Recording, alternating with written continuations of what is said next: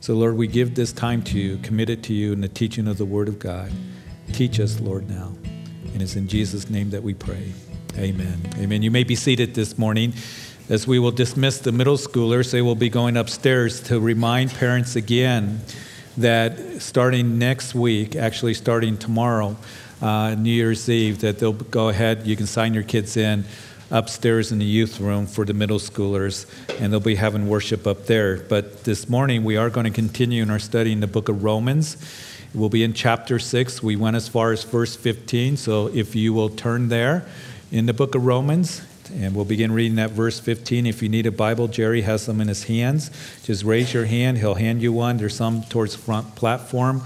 We want you to read God's Word with us as we go through this incredible book of Romans, chapter by chapter and verse by verse. So Romans chapter 6, we started to look at chapter 6 last week, but it was a while ago that when I was reading this article, I read a statistic that they surveyed pastors and Bible teachers, and they asked them, if there was one book of the Bible that you had to teach, what would it be? And over 80% said that they would teach through this book, the book of Romans. And it is indeed such an incredible book for us to study and to understand. And we know that all the books of the Bible are important for us to take in, the whole counsel of God's Word. And really, my prayer and hope for you in this coming New Year is that you would have a desire to continue in the Word of God, coming here and learning as we go through the books of the Bible, chapter by chapter and verse by verse, that you would continue in your own reading, just taking in the Scriptures, because we're going to once again talk this morning about the importance of doing that. But the book of Romans certainly is a very unique, very powerful letter that Paul wrote to the Christians there in Rome as he was at the end of his third missionary journey, and he had been collecting funds, a collection from the saints there, the believers in Macedonia, Achaia, in Greece there. He's going to take it to the saints in Jerusalem because they were going through famine, going through a difficult time. And as Paul sits down in the city of Corinth at the end of his third missionary journey, he begins to write to the Christians there in Rome. He had never been to the city. He knew many of the Christians there because we're going to see at the end of this book that he's going to greet a number of them. But we also know that Paul, he desired to go to Rome. He said that I desired to come to you. He had learned a lot about the church, their faith and their love. And he says that I'm hindered from coming to you right now, and I'm ready to come to Rome to preach the gospel. And we know that Paul, he would leave Corinth. He would make his way to Jerusalem. He eventually would get to the city of Rome, maybe not in the way that he expected or thought.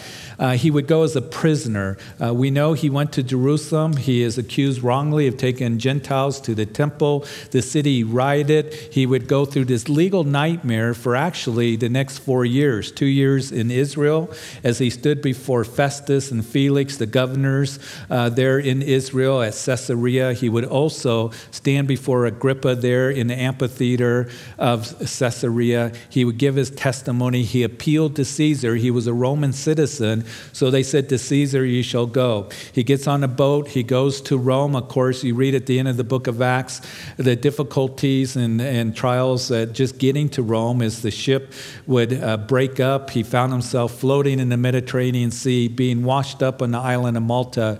But when he gets to Rome, he's a prisoner. He's there under house arrest, chained to a Roman guard for 2 years before he makes his appearance before Caesar Nero, and then would be released at that time for only a short time. Caesar Nero would then give the order to have Paul rearrested about 5 years after he is first released, to be thrown into a dungeon this time, and then he would give the orders to have Paul be executed. So Paul here, as he's writing to them, he's writing to them about I'm ready to preach the gospel, and then he gave the theme that I'm not ashamed of the gospel of Christ, for it is the power of God for salvation for everyone who believes. And what my hope and prayer for every single one of us that are here this morning, that we would never be ashamed of the gospel, that we would never be ashamed to give the gospel to anyone, that it is the power of God for salvation for all who believe. And so Paul then begins to give his case that we all have need of the gospel, that we all stand guilty before God.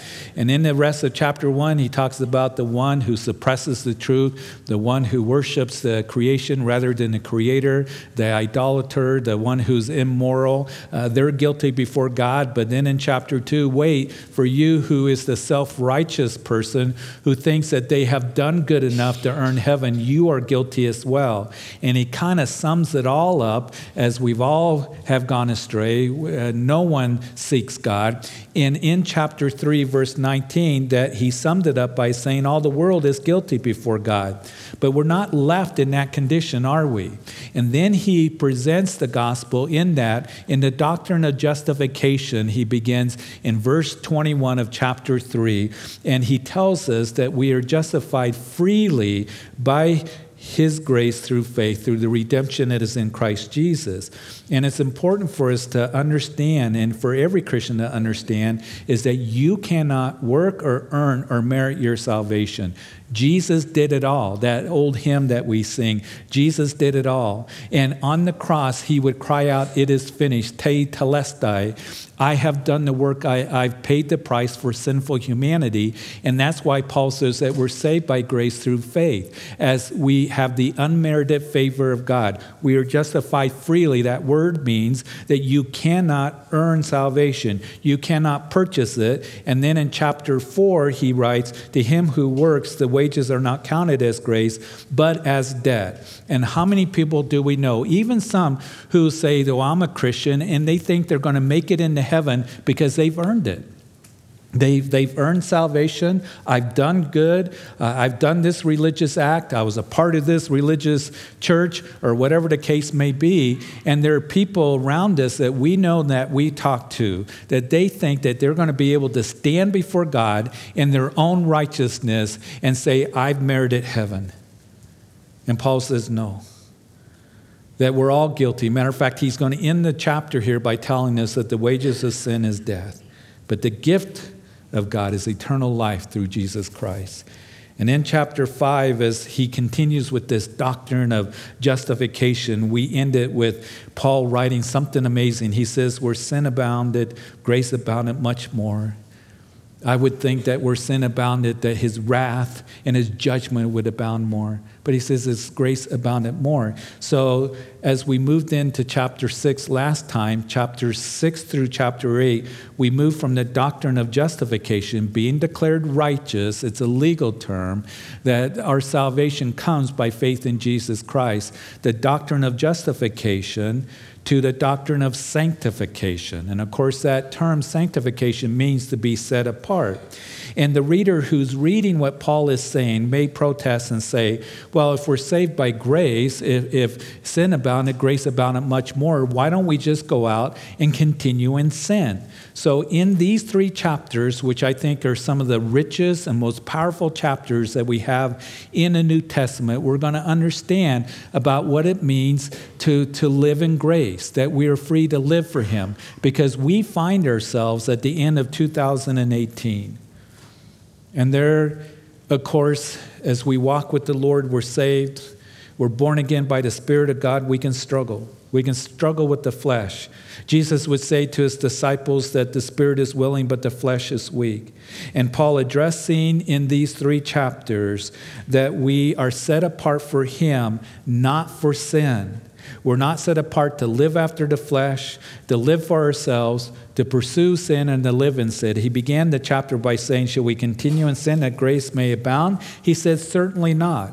And as we saw that Paul would say that it is us that as we come to Christ, that we identify with him. So people may think that, well, since I'm justified freely by his grace, that is in Christ Jesus, that means I can go out and live any way that I want. And there are even Christians that feel that way. And Paul, he writes to these Christians 2,000 years ago, and it's for us as we end 2018, because this is God's word given to us, as he says, no, that you live for Christ, you are free. We don't continue in sin because, as we saw last week, if you were with us in our study, we identify with Christ in this newness of life. The old man, the old woman is dead, buried with Christ, buried with him through baptism unto death. And now we have this new life, this resurrected life that we live in, and we're new creatures in Christ, 2 Corinthians chapter 5, verse 17. And now we walk in the newness of life. So we identify with Jesus Christ. In verse 6, our old man was crucified with Christ, that the body of sin may be done away with, that we should no longer be slaves of sin. And we are to reckon ourselves to be dead indeed to sin and alive unto God. We are to present our bodies as instruments of righteousness to God. And as we do, sin will not have dominion over you. So as we follow the flow of what Paul is declaring to you and to me in this doctrine of sanctification, I identify with Christ. The old man, second of all, has been crucified with Christ. Thirdly, I live in this newness of life for Christ. And then fourthly, I present myself as an instrument of righteousness. I reckon it to be so. I'm free from sin. And why do we want to be free from sin? Well, let's continue reading in Romans chapter 6. We read in verse 15, "What then? Shall we sin because we're not under law, but under grace? Certainly not. Do you not know?" We've seen that term repeated over and over again in this chapter. He says, this is important. Do you not know? Understand this is what he's saying, that to whom you present yourselves slaves to obey, you are that one slaves whom you obey, whether of sin leading to death or of obedience leading to righteousness. So why do we want to be free from sin? Because you don't want to be serving that sin. You don't want to be enslaved to it. Sometimes when we talk with people, perhaps you've had somebody say, well, I don't want to be religious because I don't want to be under rules and regulations. I don't want to have to answer to God. I want to be free. I just want to be free to believe what I want to believe. There are even sometimes Christians that say, I don't want to take this Bible thing too serious. I don't want to go to church. I don't want to read the Bible. I don't want to take this Christianity thing too serious, because they believe in their minds that religion, Christianity, is too restrictive. It's do's and don'ts. Perhaps maybe some of you grew up in a church where there was a lot of emphasis, legalistic emphasis on do's and don'ts and rules and regulations and duty and all of this. And sometimes people will think, I want to be free to do what I want to do. And this chapter tells us the way to be free and true freedom is living for Jesus Christ, living for Him. You see, if you live after the world or live for yourself or you live after sin and carnality, remember this, that Satan, who is called the god of this world, little g, that he desires to enslave you. He desires to put you in bondage. He's a deceiver. He wants people to think that the way to freedom is to live after the world, live in carnality, be carnally minded, pursue sin, and worldly pleasures. And in 1 Peter chapter 5, the apostle warns us. He says, don't you know that your adversary, the devil, goes about like a roaring lion, seeking whom he may devour? And if any of us have the mindset of, I'll do what I want to do, I'll live any way that I want to live, I want to go out and sin, even if you think that where sin abounds, grace abounds much more, so I might as well go out and sin because I'll just, that's what it means to live in grace. No, living in grace means, as we have seen already, living for Him.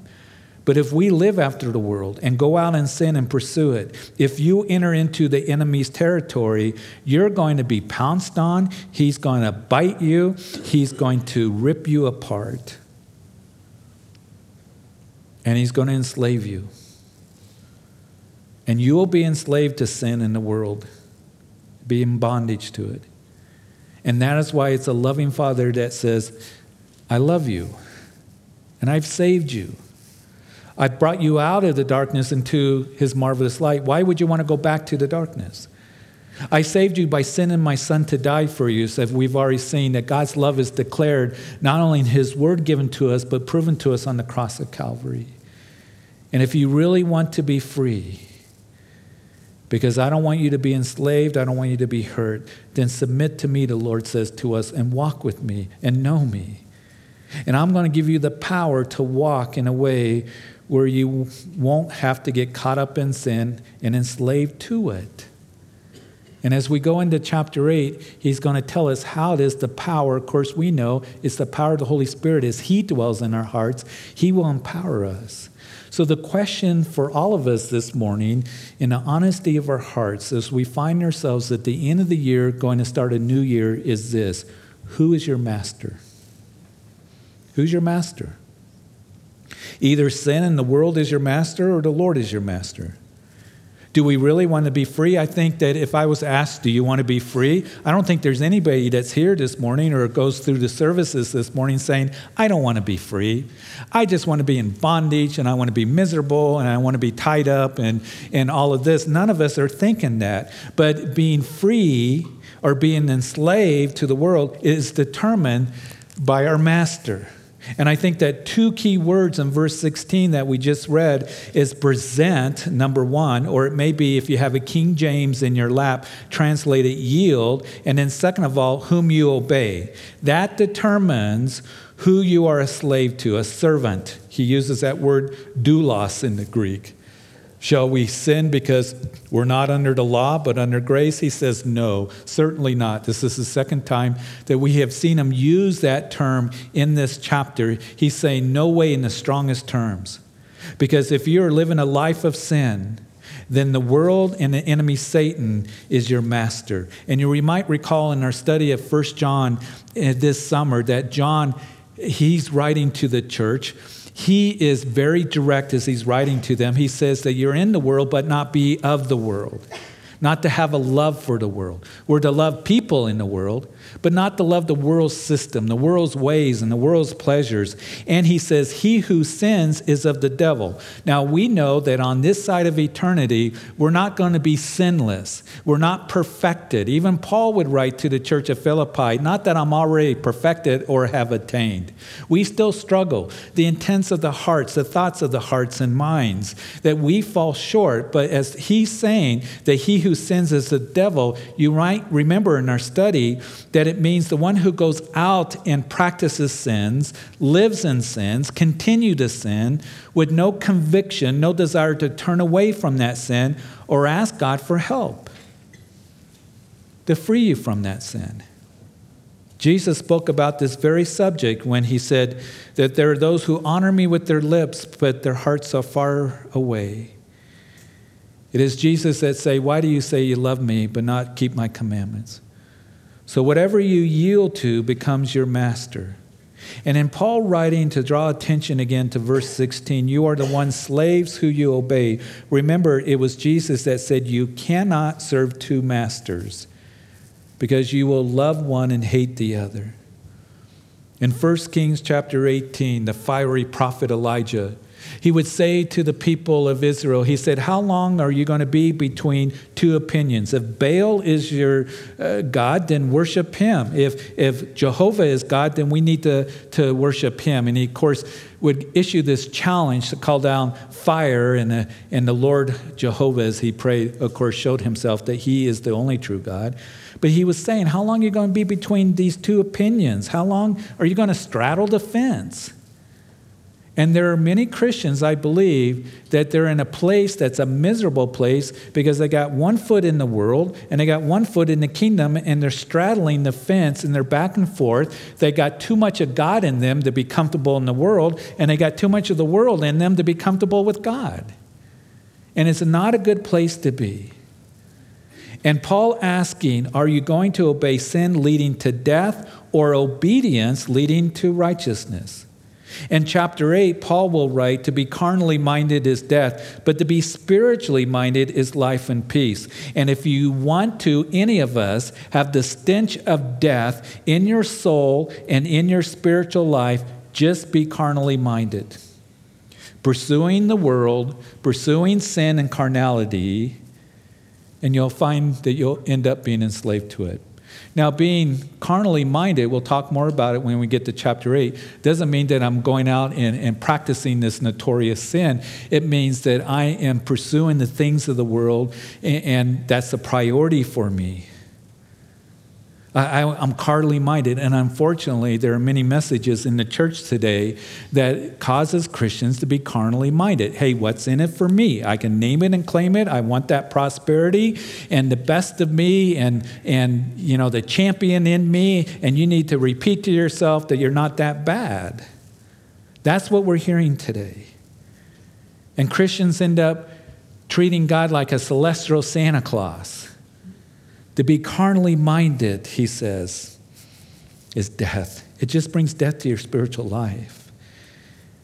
And we are deceived into thinking that the things of the world and the priority of the world, there's nothing wrong with God blessing us. He blesses us. Every good gift comes from above. But when we prioritize it, we pursue it, we're thinking about it constantly. We think that we'll be fulfilled, we'll be satisfied. And we know that the way to lasting, true happiness and fulfillment is to be spiritually minded, and you will truly experience peace in life. We know that from Solomon's life. Read the book of Ecclesiastes. Solomon, who had it all. He had all the wealth. He wore golden sandals. He had 1,000 wives and concubines. He had buildings. He had horses. He had gold. He had silver. He had parties, you know, with the wine flowing, and it would make Hollywood blush. The extravagance, the wild animals, you know, exotic animals at the parties. He had it all. There was no more to have for Solomon. And he says it's all vanity. It's all vanity. It's emptiness is what he says. There's nothing new under the sun.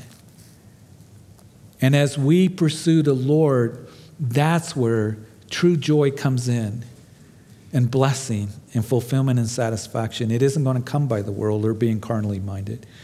But as we continue, but God, in verse 17, be thanked that though you were slaves of sin, yet you obeyed from the heart that form of doctrine to which you were delivered. What is being said here, you were slaves of sin, past tense, no longer. You've been free from being slaves to sin. We were set free because of our faith in Jesus Christ. You obeyed from the heart. We don't want to miss that because it's a heart issue. And whatever is in your heart will be worked out in your life. I'm going to say that again. Whatever is in your heart is going to be worked out in your life. And if the love of Jesus is in your heart, it will show in how you live your life. You obey from the heart, Paul writes. And then he writes that form of doctrine to which you were delivered. Form of doctrine, it means to be instructed. You have been instructed by the Word of God. It is in your heart. And that's why it's so important that the Word of God just isn't up here in our minds. We get it down into our hearts, that our hearts are like fertile soil, taking in the seed of the Word, that it may produce fruit there. And even as the psalmist would write in Psalm 119, which I think was David, he writes that thy word I have hid in my heart that I may not sin against you. And that word mold that he uses here means to mold, to shape molten metal. He's shaping us, molding us to obedience. The word of God does that work. Remember Hebrews, that the word of God is alive and powerful and sharper than any two-edged sword. It does a work in our hearts. And once again, as I did last week, I want to emphasize the importance of systematic teaching through the Word of God, which we will continue to do here at Calvary Chapel, going through the books of the Bible, chapter by chapter and verse by verse. But I also want to encourage you personally, as you enter into this new year, read your Bible every single day. Read your Bible. Don't put it aside. But pick up your Bible and start your day with the Word of God. Ask the Lord to show you, to teach you, to get the Word of God into your heart. It will mold you. It will shape you. It will grow you, mature you. Read your Bible. And having been set free from sin, you became slaves of righteousness. We hear a lot about being free in our culture today. The mindset and philosophy in culture is be free, do what you want, live the way you want, believe what you want, but most people don't understand how to be truly free in the best sense of the word. Pursue the world. Pursue your own thing. Luke chapter 15. Many of you know this story. The parable of the lost son, the prodigal son. He knew that he had an inheritance coming. He says to his father, I want my inheritance. I don't want to be under your roof. And I'm sure that when the father heard those words, that his heart sank. I don't want to be under your rules. Give me the goods so I can go out and be free to do what I want. So he leaves. He goes out and he spends his inheritance on prodigal living, or that is sinful living. It tells us that son wasted his possessions. He spent all his money on being immoral and drinking and pleasures. And when his money was finally gone, his friends left him. He finds himself alone, and he finds himself in the pig pen. And he's feeding the pigs, but he's so hungry, he ends up eating pig slop and food to feed himself. And when he came to himself is what Dr. Luke writes there in that parable, inspired by God to say that. When he came to himself, which means that he came to the end of himself.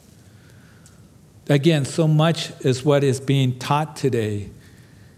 Is that you need to focus on self. You need to think about self. You need to love yourself. You know what I think part of the problem is, a big part of the problem is, we're so full of ourselves. And the Bible comes along and says, you need to deny yourself. You need to humble yourself. And that's what he did. He humbled himself. Deny yourself, pick up your cross, and follow me is what Jesus said. And when he came to himself, he said, it's better to be a servant in my Father's house, that greater freedom will be than being here in the pig pen. And he turns towards home. And I'll go home and I'll tell my father, I'm no longer to be called your son. Make me like one of your hired servants. And when he was still a great way away, we read in that parable that the father saw him. And I think, how did the father see him when he was a great ways away? I think that the father, every single day, went to the edge of the road looking for his son. And if you're here this morning in a backslidden state and you've been pursuing sin or carnality, the Lord is looking for you this morning to return, to come home. And it was the father that went to the edge of the road looking for his son. And that day when he sees him, Jesus says the father girded himself so he could run to meet his son.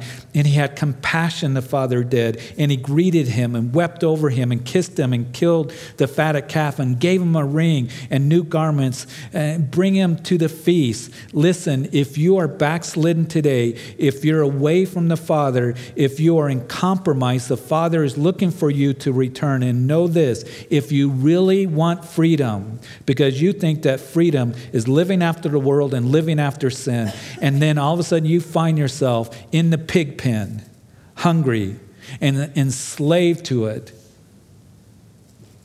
And you're just slopping around in the mud of the world. It is a loving Father that says to you on this day, if this means anything to anyone this morning, he says, look to home. Come home. And don't serve sin any longer, but serve me. And when he sees a heart that is turned back to him, he restores and he forgives and he embraces. If you've been away, you come back today. He loves you and he wants you to have true freedom. Do you really want to be free? Culture screams at us, be free to do what you want, live any way that you want. And we see a world and people around us that they are not free. We see today people that are more anxious and more confused and more depressed and more upset and more defeated than ever before. And they are in bondage to sin and darkness and deception and hopelessness. And to have freedom means is to come to Jesus Christ and he will set you free and to live for him. The one who declared to be the way, the truth, and the life. And you shall know the truth, and the truth will set you free. We serve the one who died for us, who bled his life into the ground for us, and desires for us to put ourselves under his reign. And that is where true freedom is found. And then Paul writes in verse 19, I speak in human terms because of the weakness of your flesh. For just as you presented your members as slaves of uncleanness and of lawlessness, leading to more lawlessness, so now present your members as slaves of righteousness. For when you were slaves of sin, you were free in regard to righteousness.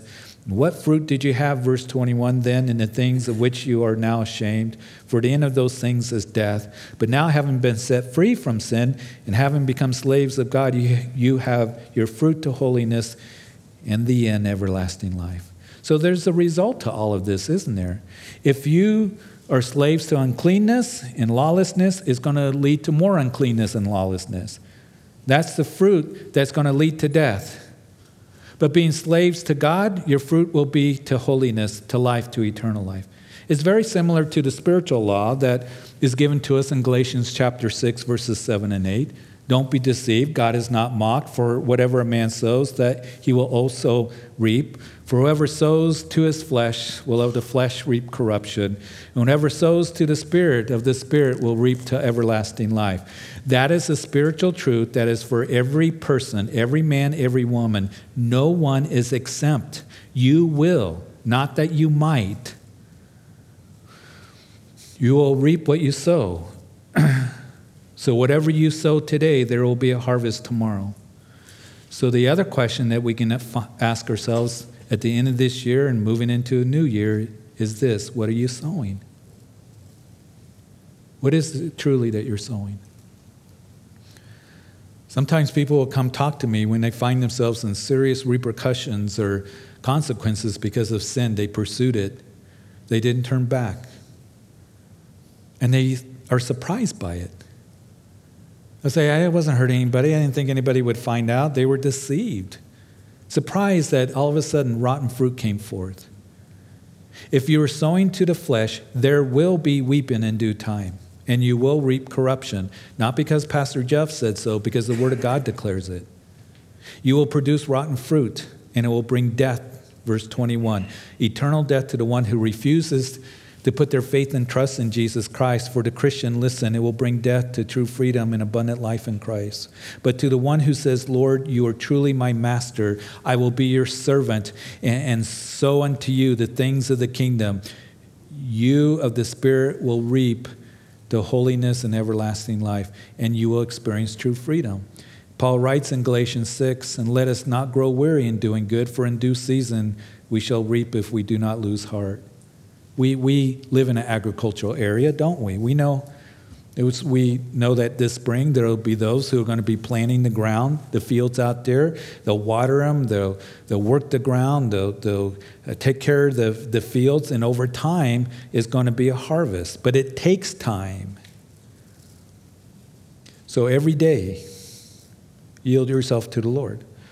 It's the same with our spiritual lives. We sow seeds of the Spirit. We do what is right, good, and acceptable to God. We have the soil of our hearts to be soft towards Him, be watered with the Word of God. Paul writes, the water of the Word that cleanses us, blesses us, that grows us. Don't grow weary in doing good. Sometimes we grow weary in doing good, sowing good seeds. We think, Lord, nothing's happening. We get discouraged, and then the enemy comes against us.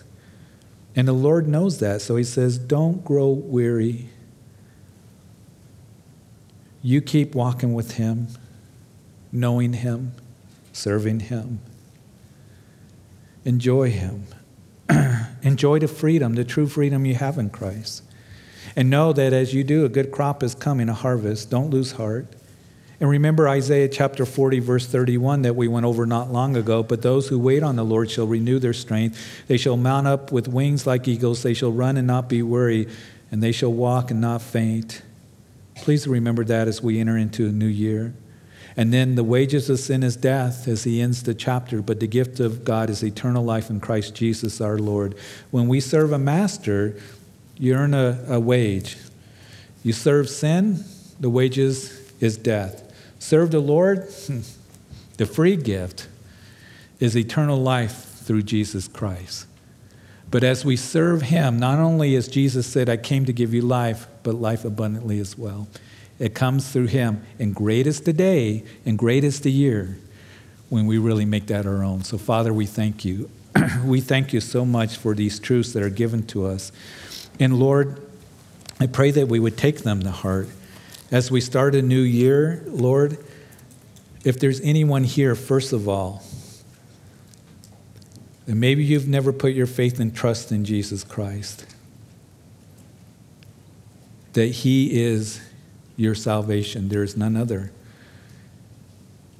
You need to be forgiven because we've all sinned and fallen short of the glory of God. And he provided that forgiveness, Jesus did, by going to the cross and dying for you. He loves you.